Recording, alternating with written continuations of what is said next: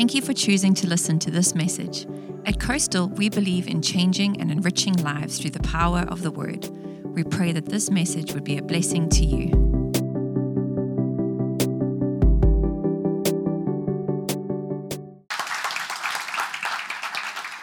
Thank you, David. It's lovely to have my family here. I don't know when I last preached to an. Um, damn it.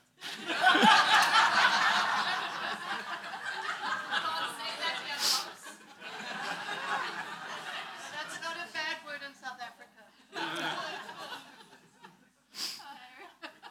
We still love you. Yeah, I don't know when I last preached with them being all together. I'm not supposed to cry. You're sp- supposed to cry further on in the message, not here.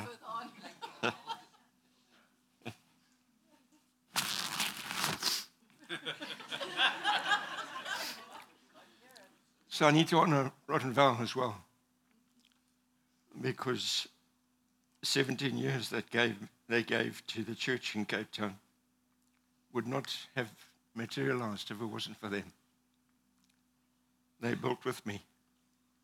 We worked together. And uh, I'm truly grateful. So you have a pastor that worked for 17 years and established a church in South Africa, then came to a foreign land and has worked here for another 20 years, 19 years, and God has used him to establish a church here. That is a feat of note, I must tell you. I hope you realize what you got. Because he's amazing. He really is. He's an amazing man, amazing father, amazing husband, a good preacher. Didn't like preaching when I first knew him, but my word, he can preach now. So I need to ask you did you read the scripture of the prodigal son? You were asked to read it. Yes, we did. If you didn't read it, if you didn't read it, you must leave now.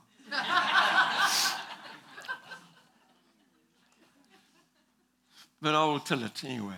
I'm not going off in any other direction. I'm staying here with that story.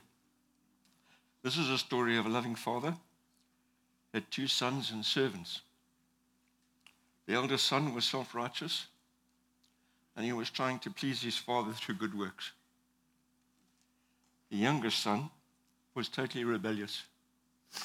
He was a rebellious boy. He was spoilt, self centered, and selfish. And neither of the sons had, at this stage in their lives, uh, seen their father's genuine heart. They hadn't seen it. They Hadn't seen the father's heart, so. So the young son comes to the father and says, Please, Dad, will you give me my inheritance? This was unheard of in um, Old Testament times. It's unheard of in, in any time. Um, the son gets a large sum of money when he has his bar mitzvah, then that's uh, a wonderful thing. But you don't go to your father and ask for an inheritance. But this father had tremendous grace because he was also going to live through the ridicule of the rest of the Jewish community that he was in. The Jewish community all knew how his son was. The community knows your children, maybe sometimes better than you do, because they've got their kids and they're doing naughty things. And um, it's never the pastor's children that are naughty, by the way. Always the elders, yeah. And um, so they, the father knew the heart of his son. It's important for you to know that the father knew the heart of the son. And the father also knew that the son was going to return home. If you look at the story in the scripture, he went out each day and looked down the road, waiting for the son to return. He knew what the son was going to do with the money he was going to give him. He knew he was going to blow it. And he knew that once it was blown, he was going to come back to the father asking him for some more money. No, he'd come back to the father. He knew that. And, um, and in faith, the father gives his son the money. hoping that the son will come to his senses, knowing that the son will come home one day. It's quite an incredible thing that he gave in faith. He gave his money in faith, even though he was going to be ridiculed by the community and told, you know, you should never have done that. And um, we need to be careful in our own lives that we don't do that to other people. That we need to be able to trust that the, the father of his children knows what to do with them. You can always come for counsel on your children, but anyway, the son went on his journey, went to a foreign land, and there he blew the money on, on, on very bad living. Um, this son did things that none of you, none of us have ever done. This son sinned bad. You name them, he did it. And uh, first thing he did, of course, was when he got there, he got himself a chariot with serious horsepower.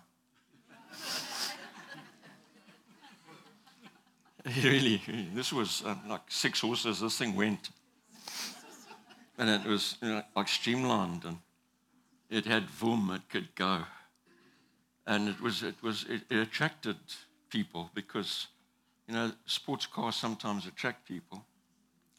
So I was very blessed to um, to grow up with Steve West and Marianne, which is Valerie's other sister. And Steve did extremely well in business and he had uh, five or six motor cars. He had three MGs. You know what MGs are? Um, he had a Porsche Boxster. It was nice. But he had a Jaguar, silver Jaguar, V8, supercharged. 0 to 60, 3.6 seconds. This thing went. It was dangerous. And they went on an extended leave, and uh, and said to me, Would I mind uh, taking the cars out for a spin and keeping the batteries charged? I said, No problem. so I took all these different cars for a spin, and then one Saturday morning, I decided that I was going to take this Jaguar out and I was going to go to Camps Bay. You want to put the Camps Bay? There's Camps Bay. See how beautiful Camps Bay? That's Cape Town. So there's a nice long road. See that nice long road there? And in, on, in, in the summer, that place is packed. And it's packed with young people, packed with everyone. And um, I thought, you know, a, a grey haired 50 year old in a silver, silver Jaguar must attract something. I'm not quite sure what it would attract, but it must attract something. There must be, you know, I was expecting a few waves, you know, a few kisses, something. so if I went, I had my, um, I had my MG cap on, my shades, roof down, and it's a stick drive. It's got five gears. So it's quite nice because if you're driving a stick, you can, you know, you put it neutral and you can rev the engine. And because there's so much traffic, there was many opportunities for me to stop and rev the engine and look across, look across this way from the sea to where all the people were and smile. And uh, I went right down that road and, um, and got to the other end, and nobody waved at me. No one, not a soul. They didn't even notice me or the car. I was, I was astounded that there was no reaction. I mean, I was revving that thing where it was, was making so much noise, but no one even looked. So I was quite deflated, I must say. I thought such a good looking man as me should have attracted some attention. Nothing happened. So because I was, I was feeling down, I thought, well, I've got to put the car through its paces. So I went to a place, Constantia Hill, which is a long road, goes for about four miles. And I took a quiet drive down there in the car and checked under every bush and everything to make sure there were no speed traps. Because at the speed I was going to go, they'd put you straight into jail. Then I went back up the top there And, um, and I put it through its paces. And I got to 180 kilometers an hour, yeah. Just over 100 miles an hour. It's fast. I mean, it's fast. And when the angels left the vehicle, I returned as the prodigal pastor back home. so we see in the story that the, the young son here, he, um, he runs out of money.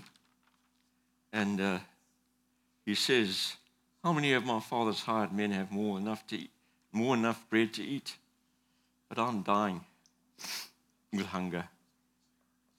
This is the first time that that rebellious son saw the real heart of his father. Because he referred to his father and how his father looked after the hired help, which is an important lesson for us. That we need to treat people with respect that maybe work for us, and we need to really treat, uh, re- give respect to those that we're married to. Amen? You need to respect your wife. And the wife, you need to respect your husband.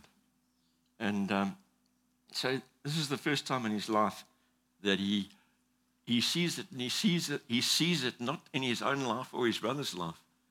He sees his father's heart and how the father is serving and loving those that work for him. And I think that's precious. I really do. So he sees him, so he decides he's going to come home. And he comes home. Can you imagine the rejection the son would have, would have received if the father had rejected him? The father had every right to reject him. He'd given him a third of his wealth, he'd blown it, he'd lived terribly. He could have said to him, You selfish little brat, you know, you've used up all my money. You've had no respect for your father. You're, you're terrible. You're a horrible child. You're a terrible son. Get lost. They would have destroyed that son. And um, it reminds me of, of, of Paul, my son, when he was at school. He went to try out for cricket for Western Province, which is a province for the Western Cape. So it'd be like trying out for baseball um, within one of your provinces. I don't know how it works in America, maybe for Florida. And I went to watch with D, and he did extremely well. He took most wickets, and um, but wasn't chosen. And uh, when I asked the coaches what the story was, and the selectors, they said that he'd done well, but the, the coaching staff for the boy from Bishops, which is a private school, were much better, so he had a better chance of going forward, so they chose him instead. So Paul was devastated. The last thing Paul needed from me was to be told, You didn't train hard enough. You didn't, you didn't, you know, you didn't really put your heart into it. I knew, I knew what he had put into it. That would have been devastating. All he needed from me was to be loved. He needed me to throw my arms around. He was crying. He was distraught. He really expected to be chosen. Um, that's him there. And um, he wasn't. And I told him, I said, my boy, if you're good enough, if you apply yourself diligently, one day you will play for South Africa. And he did. And that's him there. He's slightly bigger than me. and um, he played his first test for the Proteas at Newlands in Cape Town against India, and he took five wickets in his first game. And Sarah was there. I was here. Sarah was there. I was watching online when he did that. But so often in life, fathers can be so hard on their children. Or it's the father's goal for his child to succeed in a sport or in an activity and he's like getting his, his acceptance and stuff through his children. And as a result, then he puts his children under tremendous um, condemnation and guilt and stuff because they're not performing where the father expects them to perform. That is detrimental to your children. God never does that. And uh, I didn't do it to Paul. I threw my arms around him and I loved him. And um, just showered him in love. And, uh, and he was, all my children are self motivated. I'm very blessed with that. I didn't have to sit on them. I think the most rebellious one was Rebecca, but we won't talk about that. no, I'm joking, Rebecca. I love my family dearly, like I know you all do. So it says in the scripture, and he came to his father. But when he was still a great way off, the father saw him and had compassion and ran and fell on his neck and kissed him. This is the last thing that the son expected.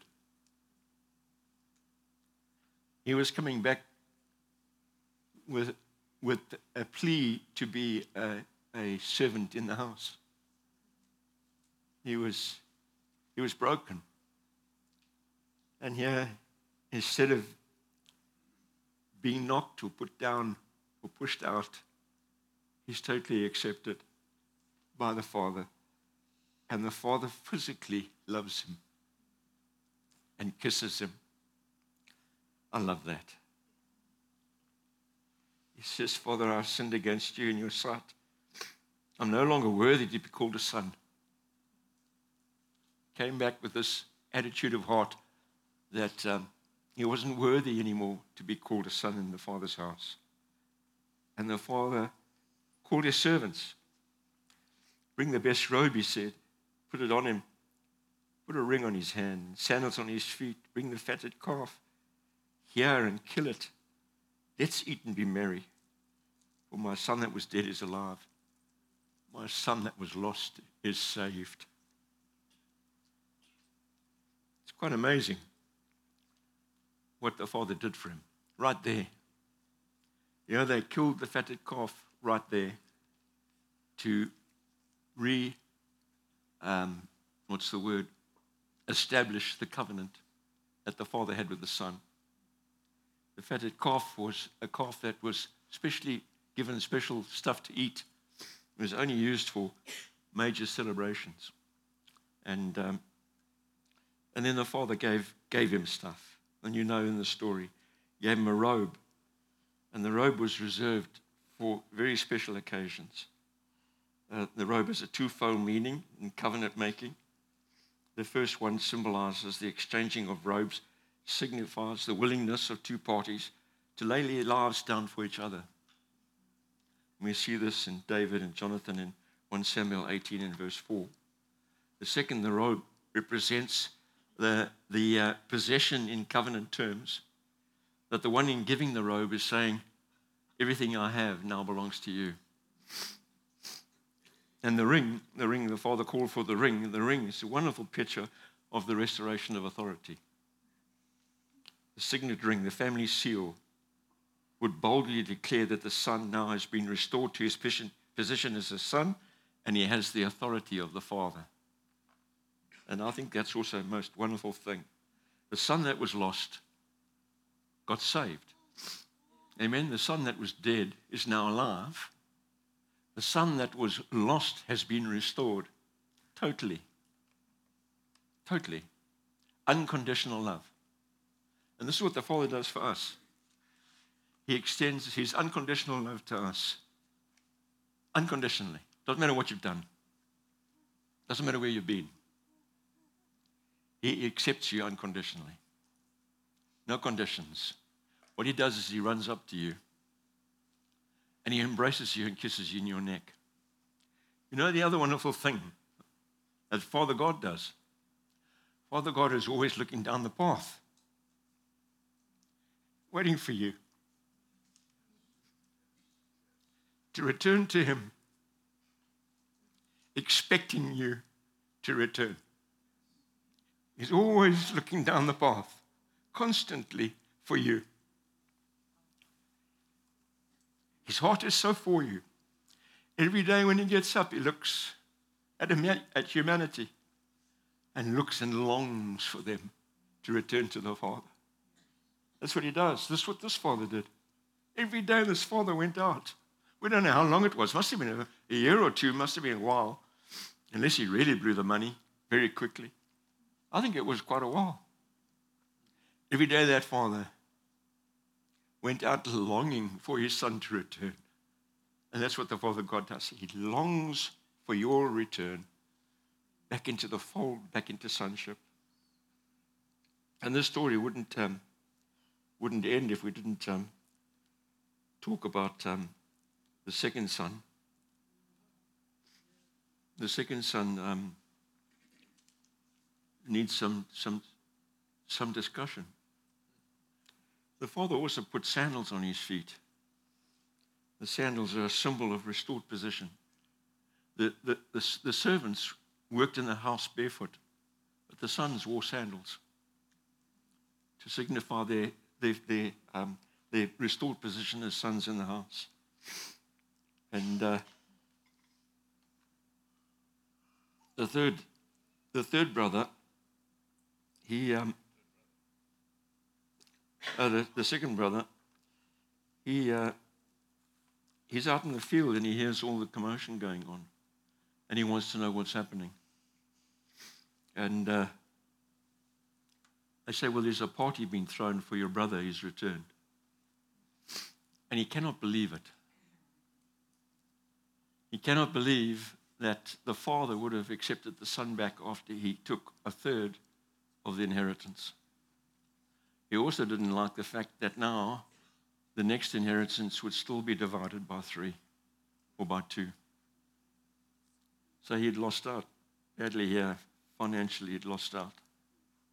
And it says here the older brother became angry and refused to go in. So the father went out and pleaded with him. He went out and pleaded with him. And the Heavenly Father does the same for you and I. He pleads with you come back. He wants, to, he wants you to receive the unconditional love of the Father. He wants you to be given the robe of righteousness and life and an inheritance. And He wants you to be given the ring of authority and dominion. And I said earlier, we have dominion. We have dominion over the devil. We have dominion over sickness. We have dominion over, over diseases. We have dominion. We have authority. Amen? We have dominion over the devil. And the devil hates us. But he's, I've got news for him. We hate him too. Amen? Yeah, I know we do. And we're not putting up with any of his nonsense. Not in our lives. And none in yours. We'll stand with you, alongside you, no matter what you're going through. As the Father did as pastors, that's what our heart is for people. We stand alongside you. So the older brother's bitter, and his father goes out to him. And this is what the, what the, the son says that the, um, the eldest brother. All these years I've been slaving, slaving for you. Never disobeyed your orders. Yet, you never gave me even a young goat so that I might celebrate with my friends. It's quite amazing that this brother identifies as a slave.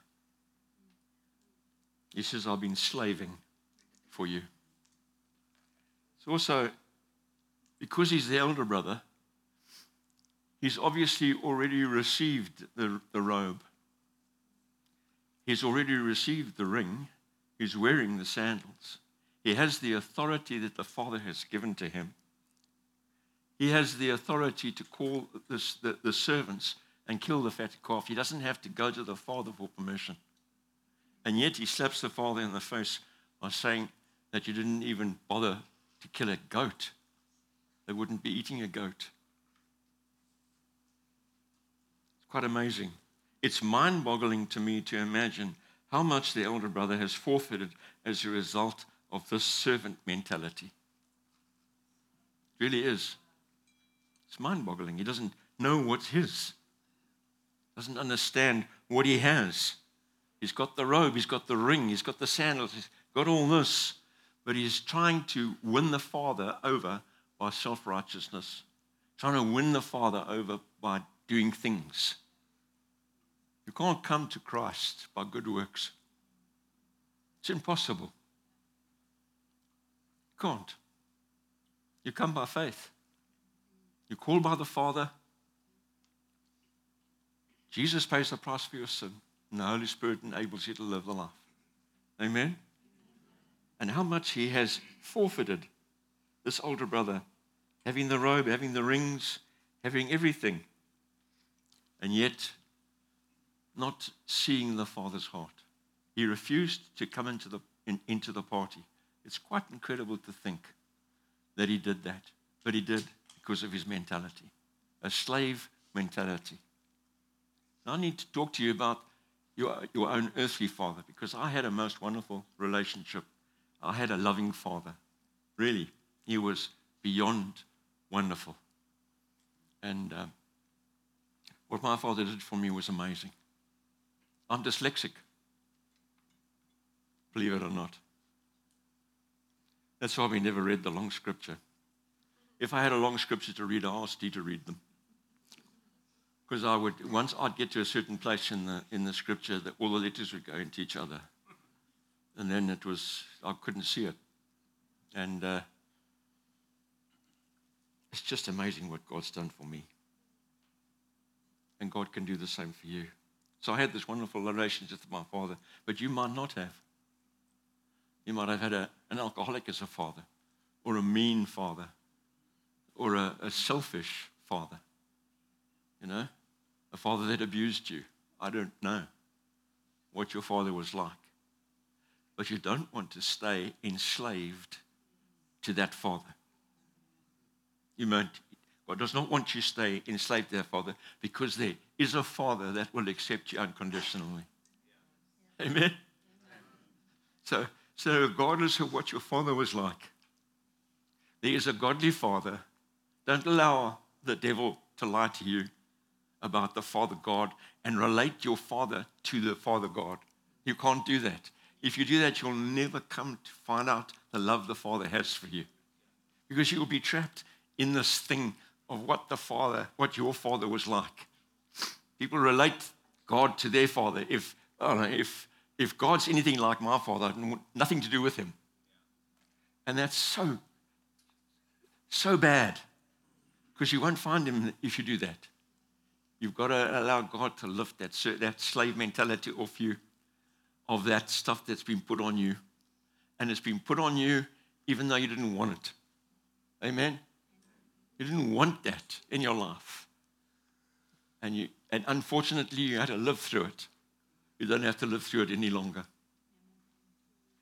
I'm here to tell you that God can set you free from that. Even though you had a bad father, there is a godly father that is deeply in love with you. Deeply in love with you. And he wants a relationship with you more than anything else in the whole world. He is standing at the crossroads looking down, waiting for you to respond. And what are you responding to? You're responding to his love to his unconditional love and his acceptance. He wants to put the robe on you, he wants to put the ring on your finger, he wants to make you righteous, he wants to justify you just as if you'd never sinned.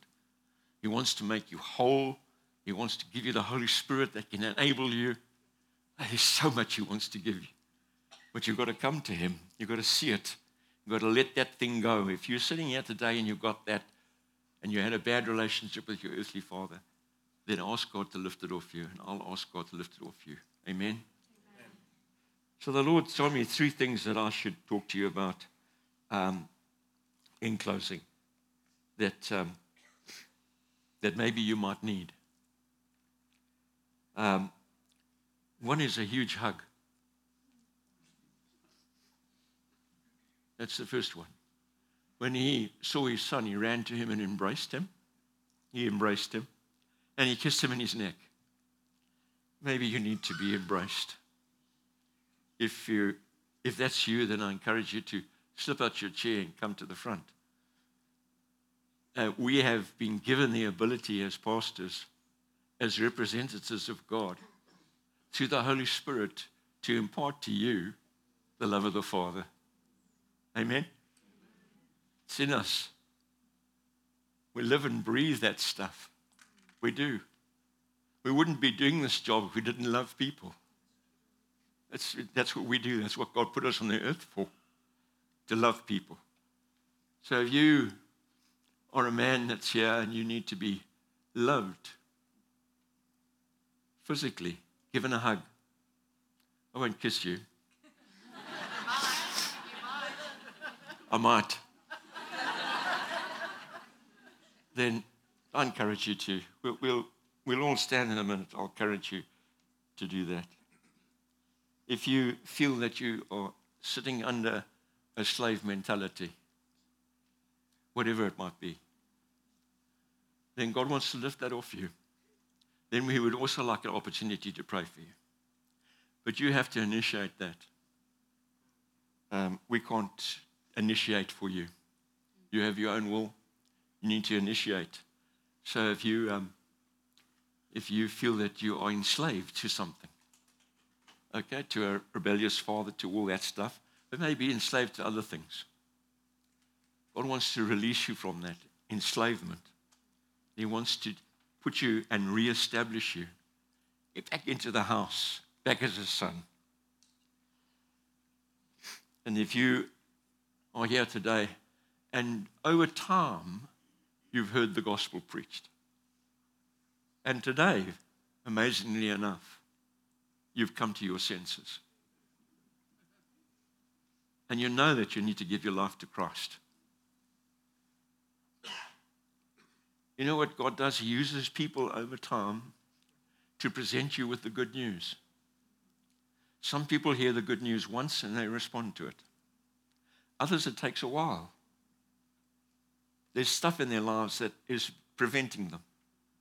And it takes a while for the penny to drop, for you to come to your senses, to see what Jesus has accomplished for you on the cross and, and being raised up from the dead.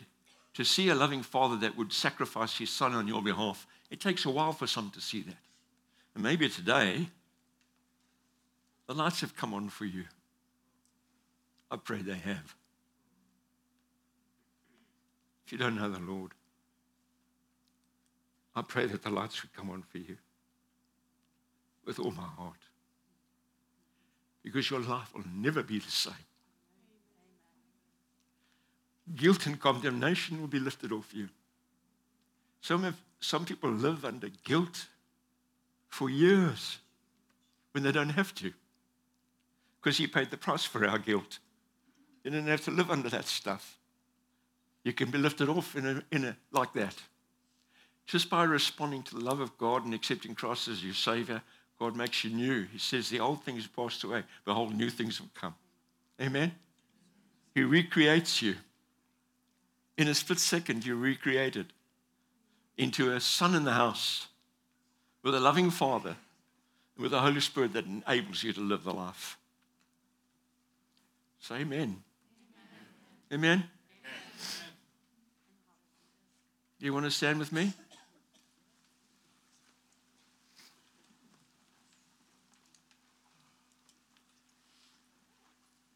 So I want to remind you if you need to be hugged as a man, then um, slip out. If you need to be hugged as a woman, Valerie will give you a hug. Um, I said in the last service, if he's very good looking, I might consider it. I'm only joking.